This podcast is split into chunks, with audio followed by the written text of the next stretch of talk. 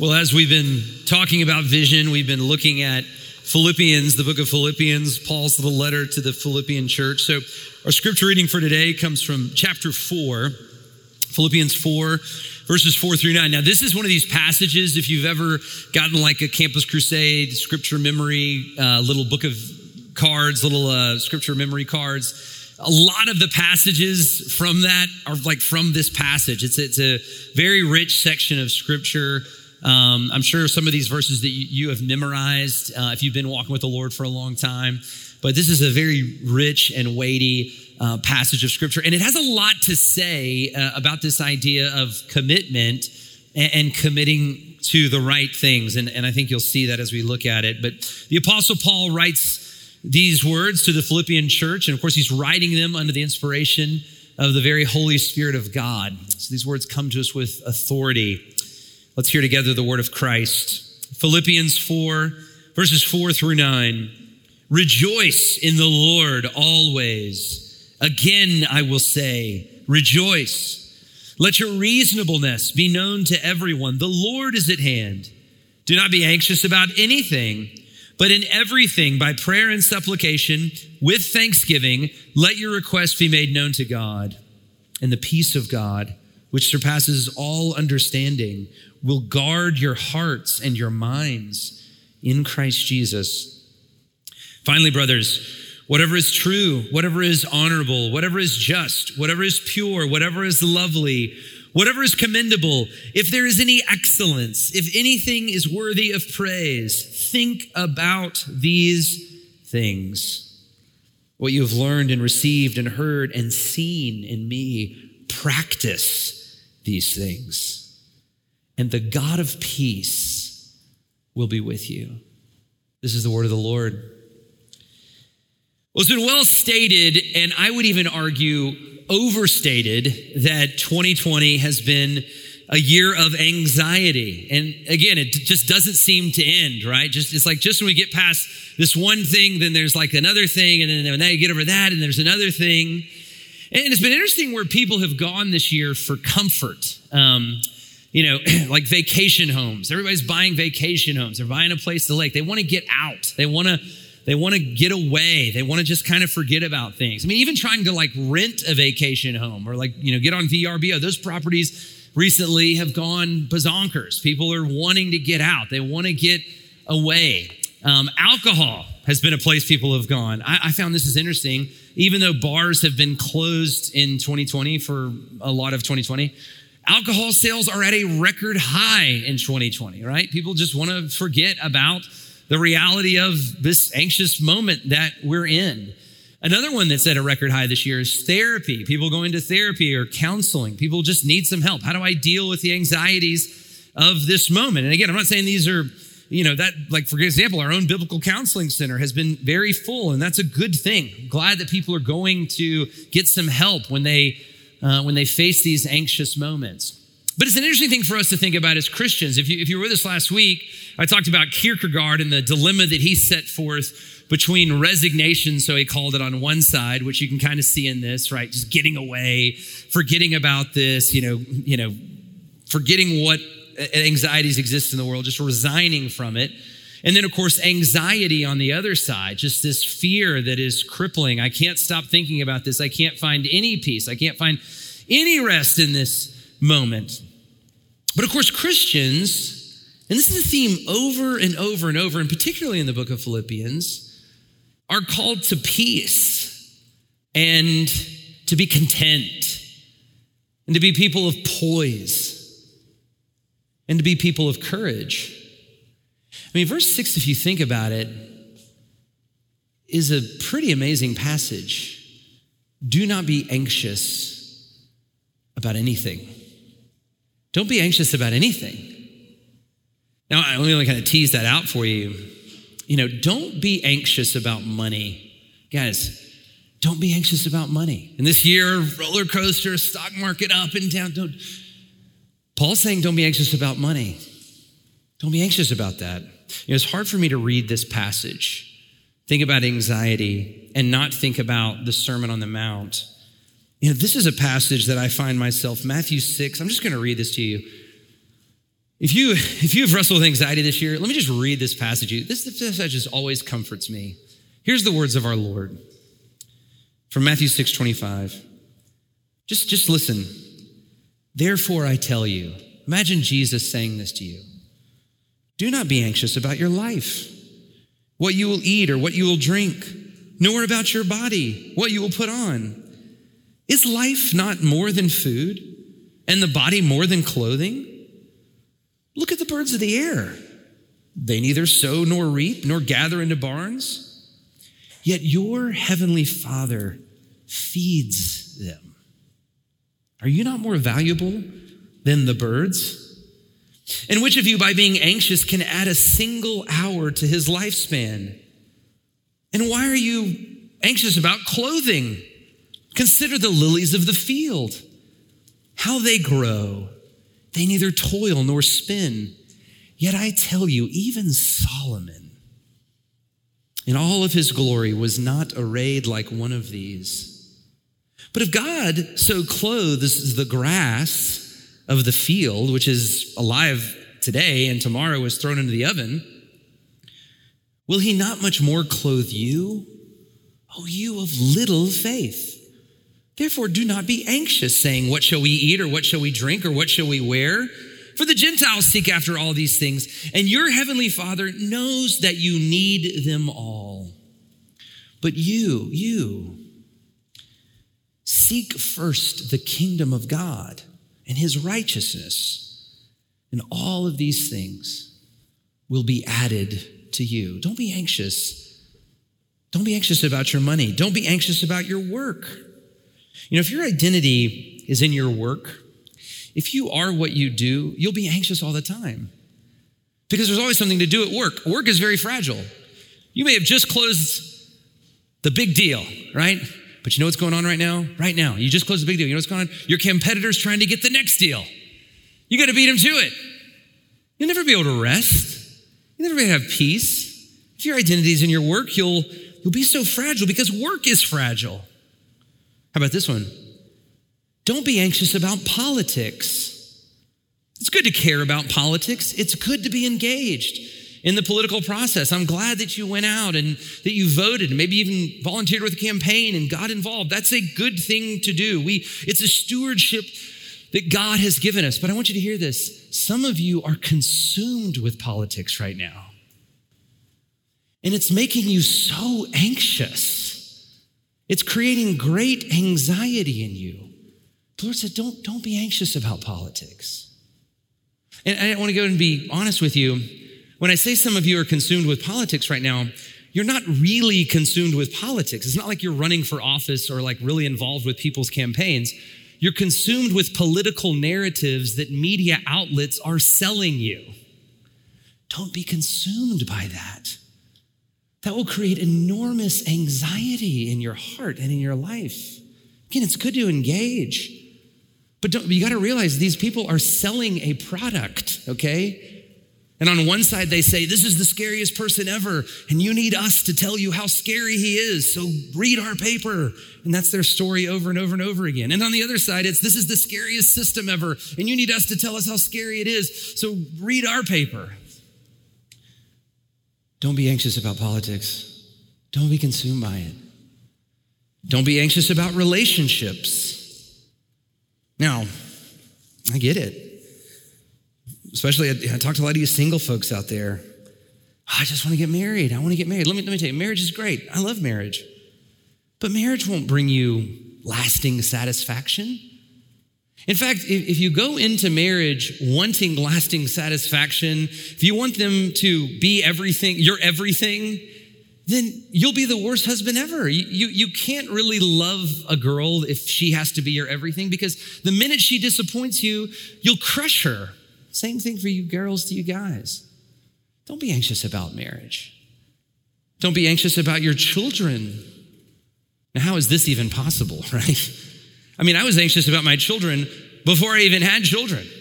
I remember like going to those ultrasound appointments when I was, you know, when we were waiting for our children to be born. You know, everyone, I would get like the sweat beads right here. You know what I'm talking about? We just like start sweating. It's always right here.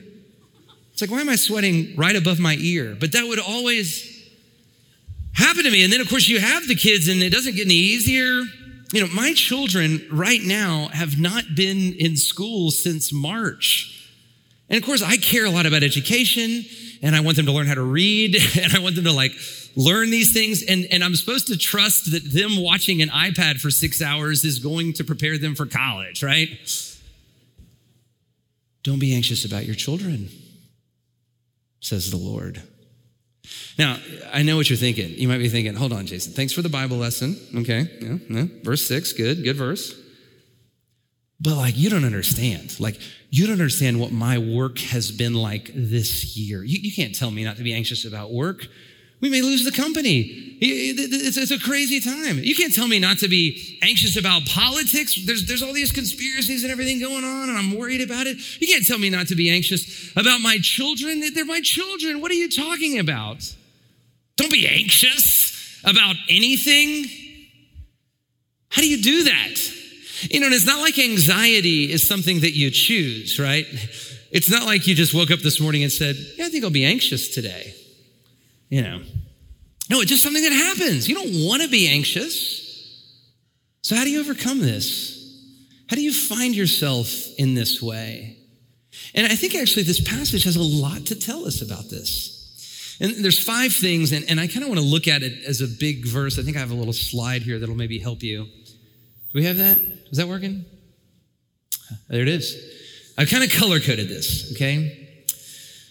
The first thing that this passage tells you is it, is it gives us a direction. It gives us an eternal direction here. Let's go back to the passage. I kind of color coded this. So the yellow part rejoice in the Lord. Rejoice in the Lord. I talked about this a few weeks ago, this passage when we talked about contentment. Rejoice in the Lord.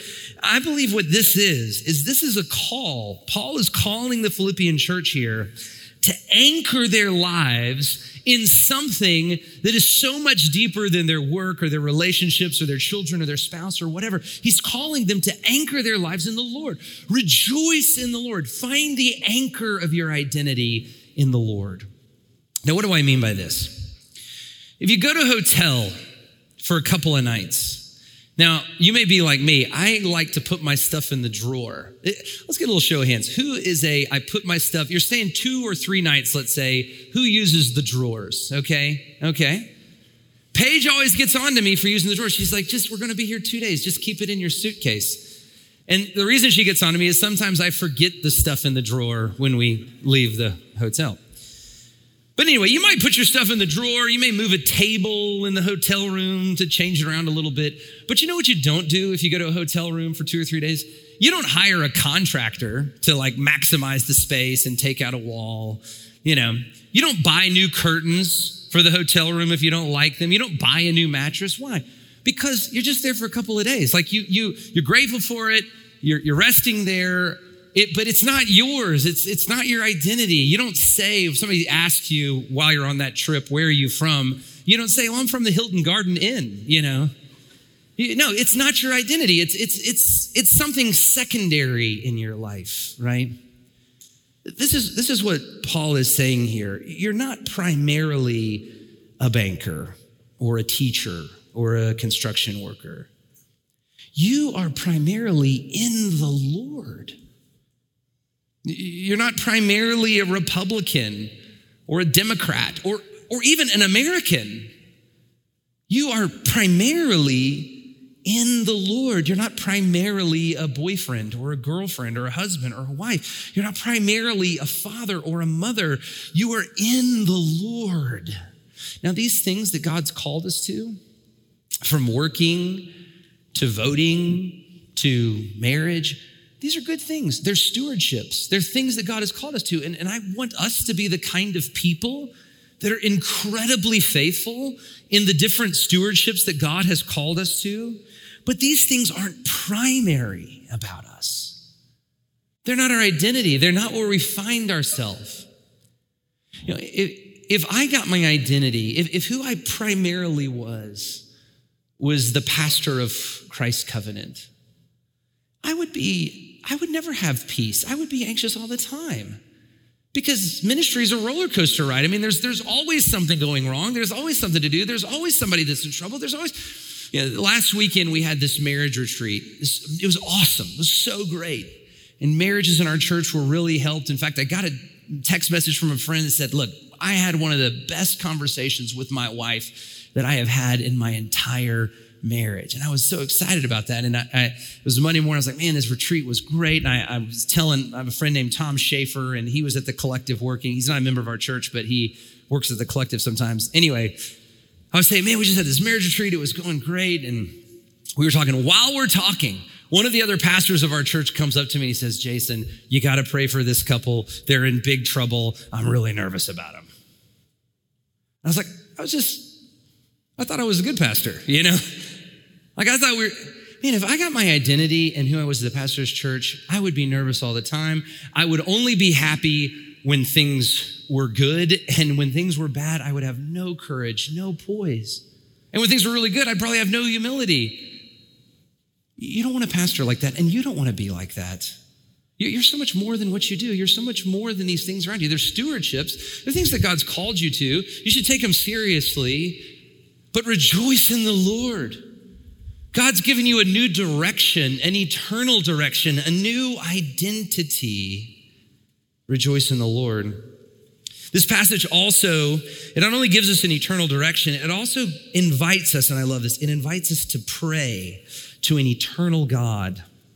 Do not be anxious about anything, but in everything, by prayer and supplication with thanksgiving, let your requests be made known to God.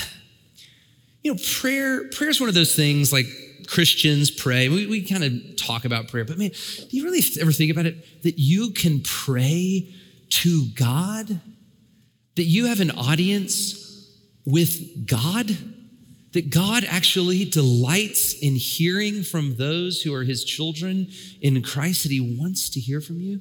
And if you really believe this, and if you really pray, it will, it will do so much in relieving anxiety it will toe turn your heart away from whatever's causing that anxiety. You know, it's interesting.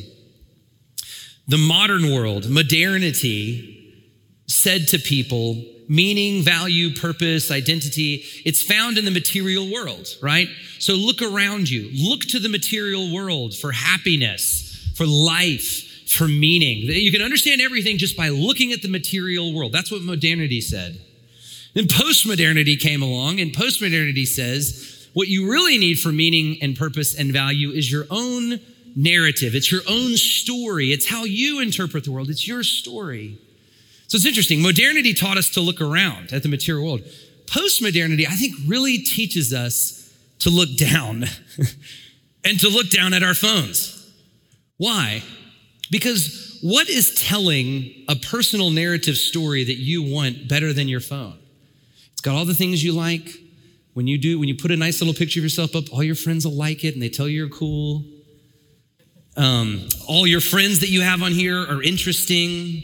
All the media outlets, the news channels you watch on here, they always tell you the stories that you want to hear because you know which ones to go to. It can even tell you that your team won the football game, right? Postmodernity says, look down. You're in this is your narrative. I want to, I'm communicating value to you by looking at this thing. That's why we look at it all the time. We're looking for personal value. It's what postmodernity taught us. But here's what Christianity says Christianity says, don't look down, don't look around, look up. Look up. You will be ruled by anxiety if you're looking down or around for meaning in life. But if you look up, if you will look up, if you will pray and, and, realize that you can commune with the living God who loves you and who's called you and has eternal purposes and value, that will give you so much poise. It, it's not that you won't be sad when bad things happen. It's not that you won't be happy when good things happen, but you won't be ruled by any of those things. You won't be crushed by those things. You won't be dominated by those things. Look up. This, this invites us in an eternal direction and invites us to pray to an eternal God. It also, this passage invites us to give thanks, to give thanks for God's eternal goodness. I, I wish I could spend more time on this. But ultimately, thanksgiving, to be grateful, is this. You will be grateful when you're more aware of what you do have than you are aware of what you don't have. You'll be grateful when you're more aware of what you do have than you are of what you don't have. The reason that we are not grateful, the reason we are not grateful people is that we are not anchored in God. We're anchored in smaller things. We're trying to find our identity in smaller things that will always keep us focused on what we don't have. If you're focused, if you're trying to find meaning in marriage, as I mentioned before, then you'll always be more focused on your wife's failures than you are on her successes, or your husband's failures than you are on his successes. You'll always be more bothered by what he's not doing for you than you are grateful for what who he actually is. If you're trying to find meaning in your work, again, you'll, you'll never you'll never be able to really rest in the achievements. You'll always be saying, "I've got to do the next thing. I've got to prove myself again and again and again." If you're finding security and identity in money, you'll never have enough because there's always somebody with more. You know, when I You know when I felt like I had the most money in my life? Was when I was in seminary. When I was in seminary, I pastored a little country church. They paid me $325 a week, and I was the chaplain of the Eastern Star Nursing Home, and they paid me $50 a week, okay? So I made $375 a week, and I felt rich. Because, why? All the guys I was hanging out with, they all made like $250 a week working at a coffee shop, you know, while they were going to school. So I had a lot more money than them. I felt like I had something. Well, of course, now I make a lot more than $375 a week. But you know what?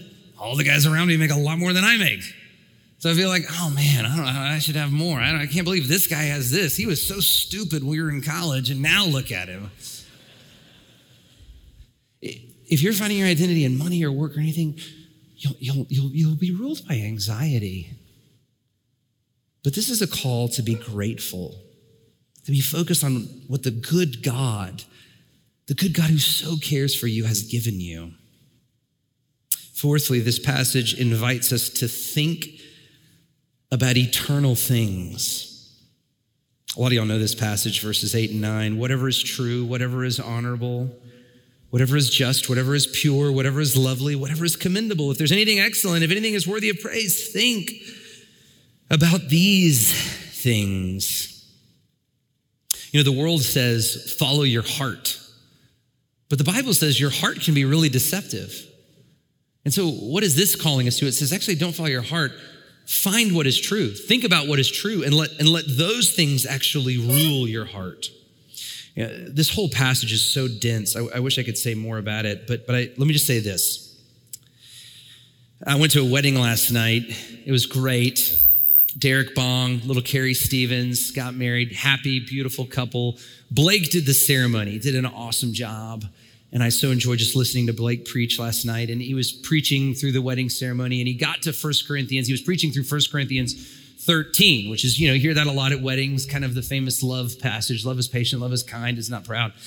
And he was saying, I love what he said. He said, I think what's happening in this passage is that Paul, who wrote First Corinthians, is meditating on the character of Jesus. Jesus is patient. Jesus is kind. Jesus is not proud. Jesus does not boast. Jesus doesn't keep record of our wrongs, right? He's meditating on the character of Jesus, and, and that's what he's writing. This is what Jesus is like. This, and so this is what love is. And here, the reason I tell you that is I think the same thing is happening here. I think Paul is saying, you know where truth is? It's in Jesus. You know, you know where nobility, true nobility is? It's, it's in Jesus. True honor is in Jesus. True justice is in Jesus. Purity, loveliness, commendation, excellence, praiseworthiness. This is in Jesus. Anchor your life in Him. Anchor your mind in Him. Think toward Him. Think what He's doing for you. Think what He's accomplishing. And the God of peace will be so with you. You know, the time in my life, when I was most filled with anxiety. And I would even say, like, where I most doubted the Christian faith was when I was a senior in college. Um, it was kind of a weird time for me. I had a wonderful college, but college was kind of ending. I was, you know, I, I felt like the Lord wanted me to go into ministry, which I was kind of nervous about and scared about, and I just didn't think I could do. And, and I also had all these letdowns. Um, you know, I grew up, I was a Christian, and, and um, like as a kid, I had this goal. I had this goal to go and um, be play college football. And so I worked really hard at that goal. And, and, and all of a sudden, you know, late high school, it started to come true. I was being recruited by these schools. I had all these recruiting trips lined up. It's a long story, and I could tell you another time, but I, I had this kind of strange head injury and an artery in my head. I'm, I'm totally okay now, but I had to quit playing football. And it was devastating for me. But you know what? I was, I was a Christian, right? And I had read the verse, Romans 8 28. And I said to myself, you know what? All things work together for the good of those who love God, who are called according to his purpose. I'm going to obey God in this. God's going to use this. Something better is going to come. I didn't get this dream, but something even better is going to come around. I went off to college and got involved with a bunch of different things. And I got involved with SGA. And, and my junior year, I decided to run for Auburn SGA president, I remember thinking, man, this, this is it. This is what the Lord wanted. He, you know, I didn't get this one dream, but this is going to be better. And I can have a greater impact on this campus for the Lord because I'm going to do this. I'm going to do this big thing. And I, you know, got my little campaign team together, a bunch of, you know, frat guys and sorority girls. And we were going to have this sophisticated campaign. And, and right before like the deadline to put your name in for the election, this guy puts his name in named Jonathan McConnell. And Jonathan McConnell just so happened to be the son of the president of the Republican Party in the state of Alabama, okay? And so all of these like actual political operative people descended on Auburn's campus. And as sophisticated as my little group of Chios and ADPis were, we, we didn't really stand a chance. And, and you might uh, have guessed, you know, I, I lost the election. But you know, I was a Christian, right? And Romans 8 28, you know, God works all things together for the good of those who love him and are called according to his purposes. And you know, God's got something better for me. I know there's something good out there, and I'll just keep following the Lord. And then, you know, that summer actually I went and worked at a camp and I met this great gal and we started dating. I was like, well, maybe this is it. You know, maybe all this happened so I could meet her and the relationship was going really well. And then she dumped me. And after that, I remember thinking, what's going on here? I mean, like, what, what, what's, all, what's the deal with all this? Like, all things work together for good for those who love God. Like, I love God. Like, I'm trying to obey God. I'm trying to do what's right. And it's just like every time I turn around, every time I try something for the Lord, you know, it blows up in my face. And it was a time of anxiety. And, and like I said, even my faith was, it's the weakest my faith's probably ever been. But right around that time, I started meeting with this guy named Peter Doyle. Peter Doyle was a Presbyterian minister on Auburn's campus, and he had retired, and he would just like go to restaurants and coffee shops and meet with college students. And Dr. Doyle, if you've ever, if you know who he is, he, he's, he's a, I call him a low talker. He, um, you have to really pay attention when Dr. Doyle talks. You know, he doesn't speak very loud. And, and so you, it's, it's, it's, it's awesome to have a conversation with him because you have to kind of lean in. And beyond being a low talker, his eyes kind of are always watering. So it like looks like he's crying. He's a low talker. So you're just leaning into everything this guy's saying to you. And I, uh, I started sharing some of this with him. And I was like, look, Dr. Doyle, like, I, will be honest, like, I'm discouraged. I feel like I've tried all this stuff. I've tried to obey the Lord, and I just, I, I'm questioning the goodness of God. I'm questioning all these things. And Dr. Doyle, so wisely and so humbly, I even said to him, Look, Dr. Doyle, maybe I'm asking too much here. Maybe I'm trying too much. And he said, Oh, Jason. He says, You know what your problem is? He says, It's not that your dreams are too big, it's that they're too small. It's your horizons are too short. He said, God is working all things together for your good. He is working all things together for his glory. But he said, Jason, you've got to realize who are you? What's going to make you important? That you're SGA president? That you're a college football player? Or that you're a child of God? He said, You know, your, your dreams are so small, they're so dinky. What is being the student body president of a school in comparison with what God is actually doing? Look at what he's actually doing. And as we study the scripture together, I realize, you know, sometimes Christians do achieve great things in life and God answers their prayers and things work out. And sometimes they get dragged outside of a city and stoned to death. But Dr. Doyle helped me realize you know what? In 10,000 years, I'll know, in 10,000 years, I'll know that all things have worked out for my good and for God's glory. And I'm going to be honest with you, Dr. Doyle changed my life. And it changed the way I thought about things. It changed the way I thought about who I was and what identity and purpose was. It put me on a whole different trajectory. He, he said this think about these things, Jason. Anchor yourself in Jesus, anchor yourself in his plans. And it's not that I never am afraid. It's not that I'm never, you know, deal with anxiety. I do. I'm just like y'all. I'm a guy. Man, that's what I have to go back to. Think about these things. This, this passage invites us to think about eternal things. And then finally, and I wish I had more time, but finally, it calls us to do things of eternal importance. Verse 9 What you have learned and received and heard and seen in me, practice these things, and the God of peace will be with you. Practice these things. Practice these things. Do these things. This whole Pursue Atlanta thing, you know what it really is? Here's what it is. We're just saying, guys, practice these things. Commit to these things. Do these things. Find your identity in Christ.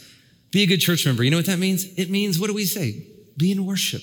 Be with one another, invest into eternal relationships, give to eternal causes, serve eternal souls, give yourself to the Lord's eternal value system. Pray for one another, seek the Lord, pray for the ministries of our church, seek the Lord in this. Even your investment, pursue with your finances eternal things. You know, I, I love the passage also from the Sermon on the Mount. From Matthew 6, it says, Where your treasure is, your heart will be also. Y'all have heard that passage, right? I always thought that it meant, for the longest time in my life, I thought that it meant where your heart is, your treasure will be. I mean, I read it as it was written, but you kind of read it like where your heart is, your treasure be. Like if you really love Jesus, you would invest in him. You would believe in him, right? You kind of read it in more of like a guilt kind of way. Like, hey, is your heart really with the Lord? You should get invested. But really, it's actually saying the opposite. It says, get invested so that your heart will be more with the Lord. Where your treasure is, wherever your treasure is, that's where your heart will be. Wherever you get invested, you guys know this, right?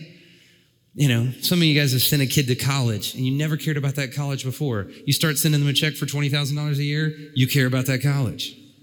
You know, some of you guys have, you know, bought a vacation somewhere or whatever. You, have spent some money or you've invested in a stock, right? That's a good example. You've never cared about this company before. All of a sudden, you, you read a report about that company doing well. You're like, yeah, where your treasure is, your heart will be.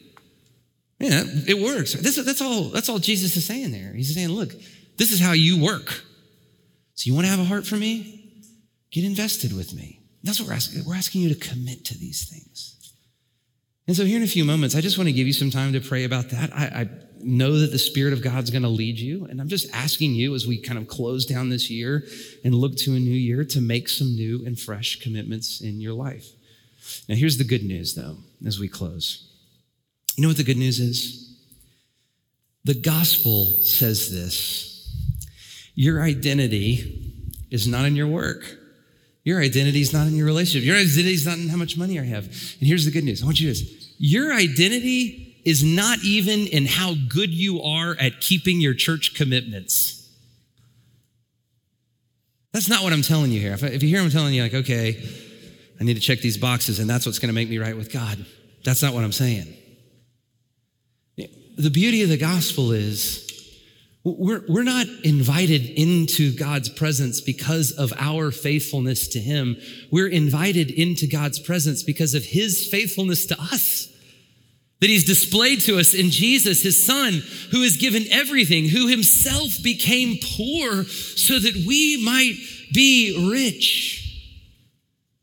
So this is so free. This is why we don't have to have anxiety. If you if you've been focused on your work and now you're going to focus on your church commitments, you'll still be filled with anxiety because what if like you're a bad church member one day? Or what if like you don't fulfill the financial commitment? Or what if you haven't prayed? Here's here's what this is. You know, I gave you all these little wooden coins a few weeks ago and just asked y'all to be praying about this. Here was my like wooden coin moment. So a couple of weeks ago, um, Imriana is a third grader, and she's like our she's our like academic. She's our she's our scholar. And I get an email from her teacher that said Imriana hasn't been logging into school, or she's been logging in and then like logging off on this, uh, you know, the virtual school. And at first I thought, I'll be honest, I thought like this is not true, you know not Imriana Dees, you know. Like she's the one. Like, you know, if it was one of the boys, okay, I understand, but not Imriana. But it was true. She'd been kind of just, you know, messing around. And so, as her father, when I heard that, my reaction wasn't, I need to go get a new daughter. You know, my reaction wasn't, she's failed me. Now I don't love her.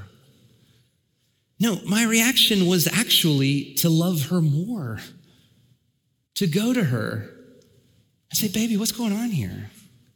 And I went to her room one night, we were talking about it, and she said, Look, Dad, it's hard. I don't like it. Please don't make me do it. You know what I said to her? I said, Look, him, you got to trust me.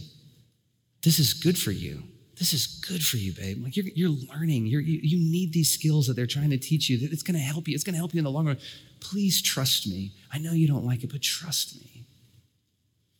And she kind of thought about it. She didn't like it. Next morning, she comes down for breakfast. And before she left, or before, you know, I left to go to work, before she started school, she said, Daddy, I do trust you. And I'm, I'm going to do this. I'm going to commit to this. This is what I'm asking you. Like you, you have a God. He doesn't love you because you're so good at your commitments. He loves you because he has invited you into covenant relationship with him by the power of the gospel.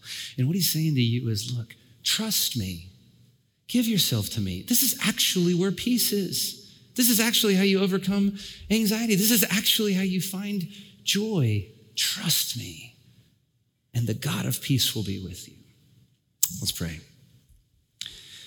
Father, thank you for your word, for how helpful it is, even in confusing times.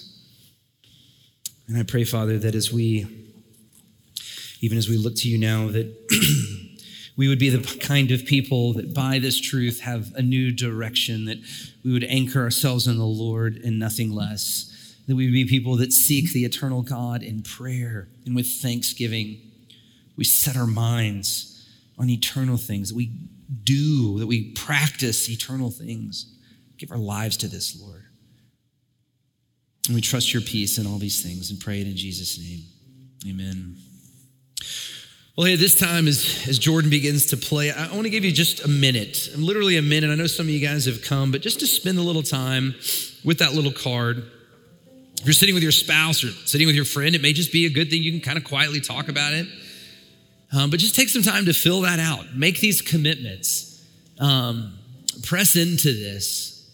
And uh, then I'll come back up just after another minute or so as you're, as you're finishing that and, and give you a few more directions.